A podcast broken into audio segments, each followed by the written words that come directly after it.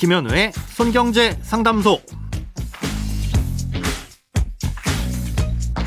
새는 돈 막고 숨은 돈 찾아드립니다. 손경제 상담소 김현우입니다. 저축, 보험, 대출, 연금, 투자까지 돈에 관련된 고민이라면 무엇이든 맡겨주세요. 오직 당신만을 위한 맞춤 상담. 먼저 오늘 사연 만나봅니다.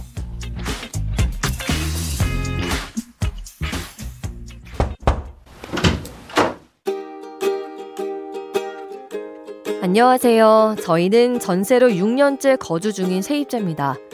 2020년 11월 6일부터 보증금을 한번 올려주면서 계약을 갱신했고요. 2년이 지난 지금 다시 재계약을 앞두고 있는데요. 6개월 전부터 집주인이 4천만 원을 올려줄 것을 요구해서 수용을 했습니다.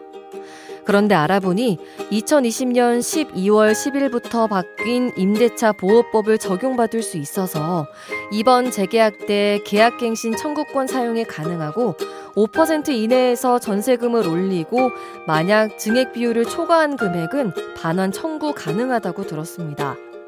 집주인은 4천을 고집하고 있고 재계약 후 2년 거주 중이더라도 주택이 팔리면 이사비를 준다며 나가달라고 합니다.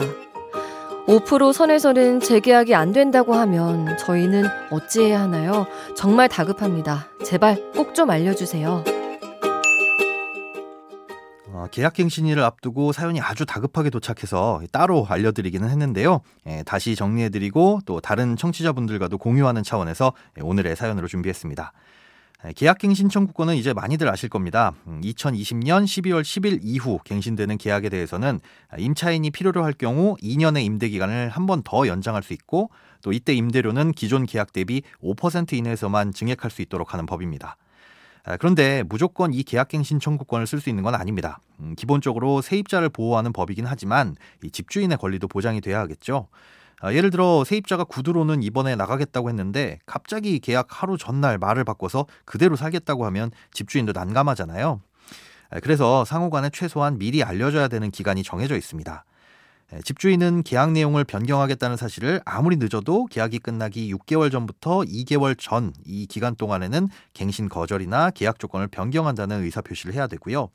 반대로 세입자는 계약이 끝나기 2개월 전까지는 이 집주인에게 알려줘야 합니다.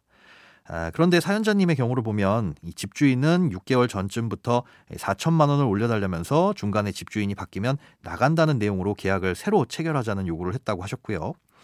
당시에 계약갱신 청구권을 쓸 수 있다는 걸 알지 못해서 일단은 그런 내용으로 재계약을 체결하는 걸 수용했다고 하셨습니다.